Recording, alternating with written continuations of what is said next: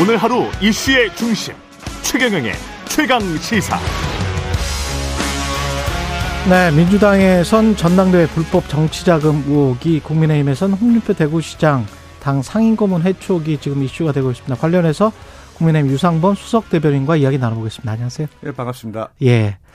최근 불거진 검찰이 지금 압수, 압수수색영장을 쳤었고요. 민주당 정당대 불법 정치자금 의혹은 이거는 개연성이 있다 이렇게 보십니까? 어떻게 보십니까?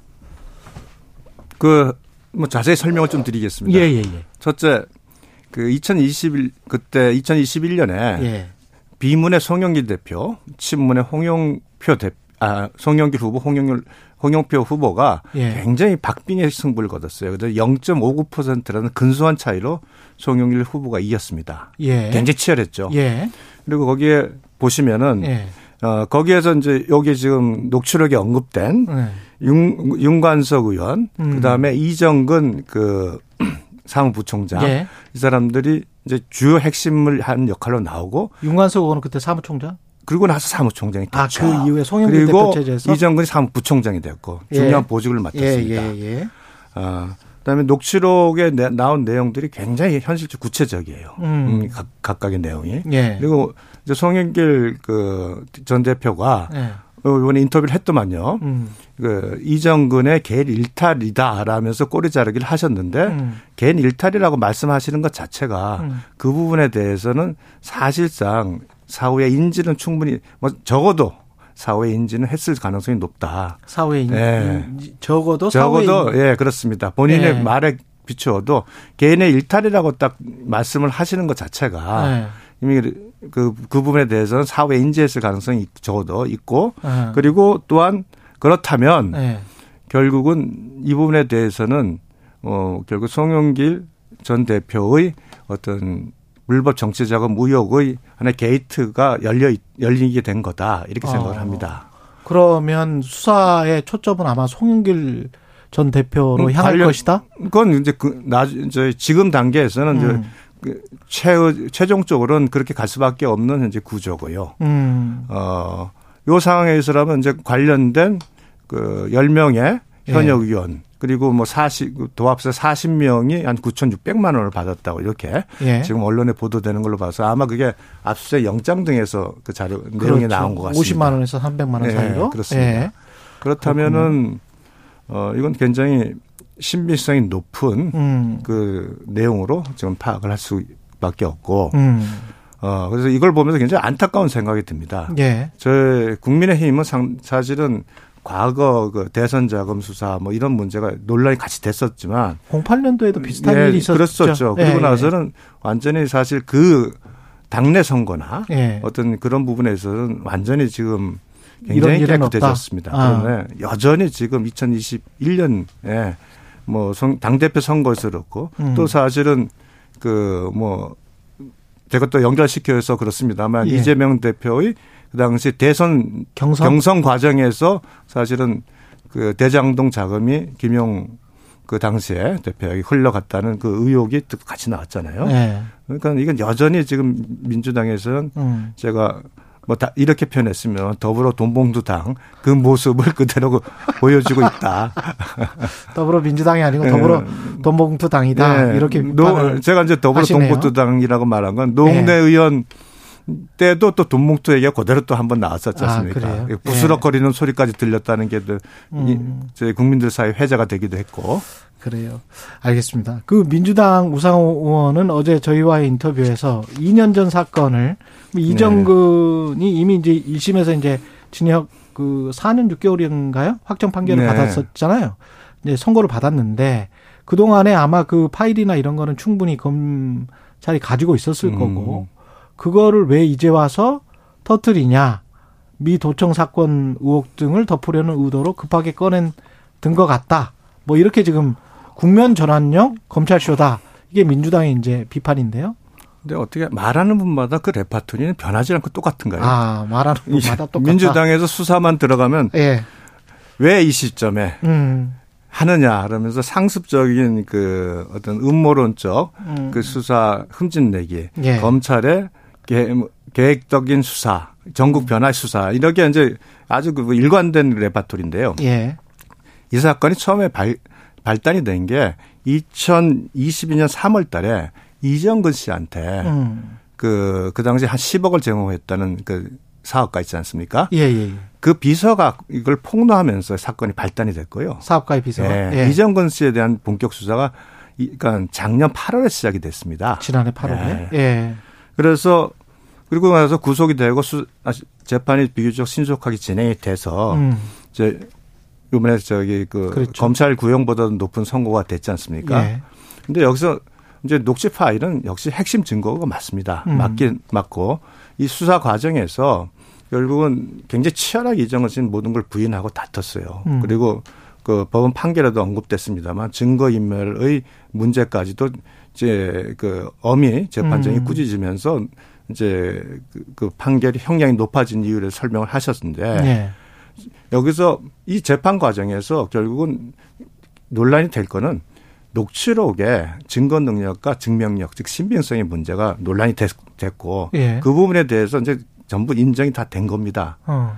그럼 이제 이 사건 집중을 하면서 그런 3만 개의 파일이 있었다고 얘기를 하지 않습니까? 예. 그건 상- 늘 자동 녹취를 해서 음. 그럼 그 파일을 그 쭉 훑어보는 과정에서 결국은 이런 증거들이 연계돼서 나왔고 그러면 관- 객관적인 지- 이거 녹취 파일의 내용 부분 내용이 나왔다고 할 때 그러면 그 파일만 믿고 수사할 수가 없거든요. 음. 그럼 객관적인 그, 그 당시 파일의 내용과 객관적인 정황 증거를 같이 비교를 해봐, 해봐가지고 이 파일의 내용의 신빙성을 확인을 합니다. 음. 이런 건 시간이 걸릴 수밖에 없어요. 예. 그리고 나서 이제 판 그러고 나니까 이제 이 정도 검찰에서는 아 이 정도 되면 공개 수사로 전환이 충분하다 음. 강제 수사로 음. 할 수 있다 그래서 압수수색을 한 거죠. 알겠습니다. 그러니까 네. 예.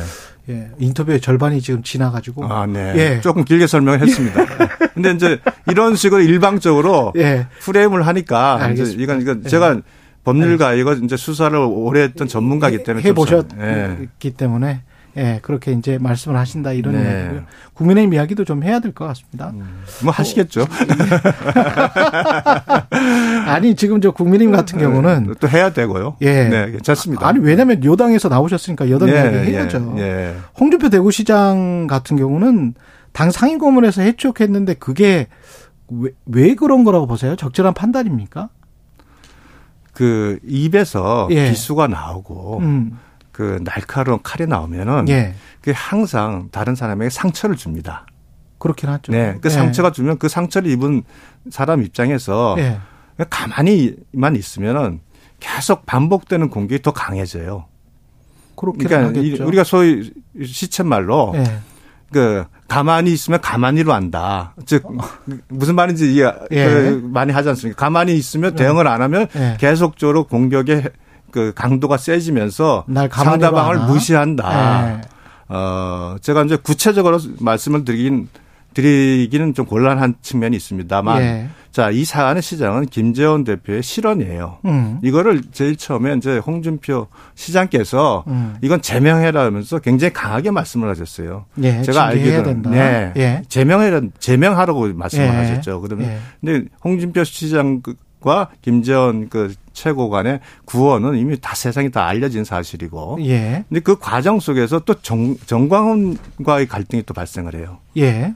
그런데 그런 갈등이 발생하는데 홍준표 시장께서 지속적으로 김기현 대표에 대해서 아주 불편하면서도 좀 음. 과한 말씀을 반복적으로 하세요. 김기현 대표에 관해서. 네, 그걸 예. 내용을 제가 페이스북을 다 찾아봤더니 아니 최강 시사에서도 인터뷰를 했어요. 그렇게 하셨죠. 예, 예. 네, 그 과정 페이스북과 비슷하게 과정을 하셨어요. 예. 사실은 그게 결과적으로 지금 당의 음. 당 대표를 흔들기의 모습이 되고 음. 굉장히 그 아주 그 모욕적으로 느낄 수 있는 그런 말씀들 하신 게 당대표에게? 특히 예, 이걸 한번 생각해 보세요. 정강훈에게 약점이 잡혔냐? 예. 이거는 반대로 생각하면 예. 그럼 너 혹시 뭐 너 정광훈한테 무슨 뭐 돈 받았냐 이렇게 뉘앙스를 받을 수밖에 없는 내용이거든요. 아니 굉장히 꼭 그거를 확대 해석인 것 같고 가령 이제 그 의미가 있었던 내용들 같은 경우는 당 안에서 나온 내용들 같은 경우는 당원 수가 정광훈이 데리고 온 당원 수가 몇 명이다. 뭐 만 명이다. 뭐 이런 이야기 때문에 뭐 혹시 당 대표가 운신의 폭이 좁은 거 아니냐 그런 이야기로 음, 저는 들었거든요. 84만 명의 예. 그 당원 또는 만 명이다, 10만 명이다 뭐 이런 이런 그 근데 이야기 그건 때문에 누구도 알지도 못하면서 알지 그냥 못하는. 일방적으로 이해하는 얘기고요. 근데 이제 이제 그- 가령 지금 이제 권력을 아니, 제가, 가, 지고 제가, 있지 않습니까? 제가 드린 말씀의 예. 취지는 뭐냐면 예. 말이 과해져 버리면 말이 과해져 버리면 그러면 그, 그 거기에 대해서 처음에 대응이 뭐냐면 예. 그거였습니다. 시정에 집중하셨으면 좋겠다. 음. 그 이제 가장 완곡한 대응이죠. 예. 그리고 사실 제가 지난주에 뭐 농쓱 약간 우스갯소리로 예. 고마했다 많이 묵었다 고마해라 많이 묵었다라고 이제 친구의 그 저기 대사를 인용해서 예. 저도 그 이제 좀- 페이스북에 좀- 쓰셨어요? 아 페이스북이 아, 아, 니라 예. 방송에 나가서 방송에 라디오 나가서. 방송에 예. 한마 한마디 한 적이 고마해라. 있습니다. 어. 많이 묵 그런 식으로 적절하게 조금 톤 다운을 시켜주길 말씀을 드렸는데 이게 예. 이제 계속 결국은 김재원 정, 정광훈과의 이게 홍준표 시장의 관계에서 음. 갑자기 그, 그 부분에 대해서 여러 가지 비난을 함께 쏟아부으면서 예. 논란을 야기하신 부분이 있죠. 근데 외부의 언론이 봤을 때는 이런 측면도 있습니다. 정광훈과의 긴장 갈등을 만든 게 홍준표인지 홍 정광훈의 유튜브에 출연해서 처음 이상한 발언을 한 아니. 거는 김재원이잖아요. 아니, 그러니까 김재원, 정광훈과 예. 홍준표의 관계인데 근데 네. 왜, 왜 김기현 대표에 대해서 끊임없이 여러 가지 말씀을 하세요. 페이스북에 공개적으로. 그 혹시 홍준표 시장이 백분 토론 발언에서 정치력 없고 초보인 대통령을 뽑아놓고 노련한 어떤 어 삼김 정치와 같은 대화 타협을 해달라는 건 넌센스다. 이 발언도 대통령을 비판하는 상당히 좀 센 발언 중에 속하는데 혹시 이 발언 이후에 지금 일회성 발언. 그러니까 나중에 페이스북 한번 보시면요. 예. 반복적으로 음. 그 부분에 대해서 여러 가지 말씀을 하십니다. 공개적으로. 대통령에 대해서도 아니요, 아니요. 김기현 대표에 네. 대해서 예. 근데 혹시 이제 대통령에 대해서 이렇게 비판한 발언까지 있어서 그 다음에 이런 조치가 나, 나 나온 게 김기현 아닌가? 대표의 결심에 대해서는 어제 예. 최고위원회에서 갑, 갑자기 말씀을 하셨기 때문에 저도 이제 그, 때 비로소 알게 된 거고 음. 그 과정 속에서는 제가 지난주에도 이미 그와 같은 말씀을 한번 고언을 드린 적이 있고 예. 네. 그러면서 여러 가지로 개인적으로 굉장히 어, 마음을 많이 상하신 부분이 있습니다. 김기현 대표. 김기현 대표가. 네. 근데 제가 이제 이런 말씀 상인 고문이시면 예. 사실은 공개적인 어떤 그 부분에 대한 말씀을 하시고 음. 어좀 더 긴밀한 얘기나 이런 부분은 어떻게 어찌 보면 뭐 상임 고문이시니까 당 대표에게 직접 뭐 개인적으로 전화를 하거나 연락을 하는 과정을 통해서 음. 언제든 말씀하실 기회가 있지 않습니까? 예. 그거는 늘 페이스북이라는 그 오픈 그 SNS를 통해서 이렇게 음. 말씀을 반복적으로 하신다면 음. 그것을 보는 국민들의 시각에서 당원들의 시각에서 보면 굉장히 불편하거든요. 그러면 아까도 말씀하셨지만 이 여하튼 사건의 발단은 이제 김재원 최고부터 비롯됐잖아요. 네. 그러면 김재원 최고 관련 징계는 그 윤리 윤리 좀 개최됐지 않습니까? 예. 윤리위원장을 선임했지 않습니까? 그리고 불가피합니까? 그러면? 그 부분에 대해서는 저에게 당내에서도 예. 여러 가지 굉장히 강경한 그 발언 징계성 발언이 있습니다. 아, 이미 그렇군요. 예. 읍참마속이라는 표현도 나왔고 예. 예, 우리 중진 연석 회의에서 예. 또 당내 여론도 있고 음. 그래 그렇기 때문에 결국은 뭐 결국은 국민적 여론도 중요하고 음. 또이 당의 방향도 있- 있고 하기 때문에 예. 어뭐 윤리위원장께서 판단을 하실 겁니다. 근데 윤리위원의 회의 역할은 제가 윤리위원으로 할 때도 예. 단 한 번도 윤리위원장과 직접 전화 통화한 적이 없습니다. 음, 현장에 거기는- 가서 거기는 자율적으로 이슈가 딱 예. 되면 예. 독립적으로 판단하시게 했고 예. 이번에도 그렇게 하실 건데 예. 또 국민적 여론도 윤리위원장이나 윤리위원들이 충분히 감안을 하실 감안할 네. 것이다. 태영 그러면 이렇게 줄줄이 태영호 최고랄지 이렇게 다 음. 징계 에 연루되는 거 아니에요?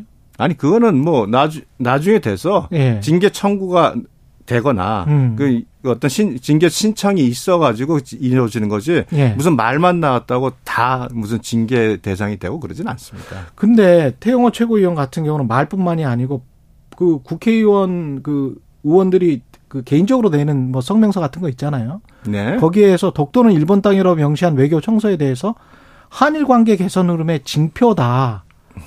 이게 좀 어떻게 해석을 해야 될지 그 외교 청서에 어떻게 한일 관계 개선 흐름에 징표가 있는 것인지 이거는 너무 과하게 과잉 충성으로 긍정적으로 너무 해석을 하다 보면 이렇게 국민 민심과 너무 유리되는 거 아닙니까? 이런 발언들이 사실은 나오는 이유가 그 어떤 과잉 충성으로부터 비롯된 것 아닌가. 한일 외교가 이미 그렇게 돼버렸으니 어떻게든 긍정적으로 해석하려고 하는 그런 심리에서 나온 거 아닌가. 그런 생각도 아. 들거든요.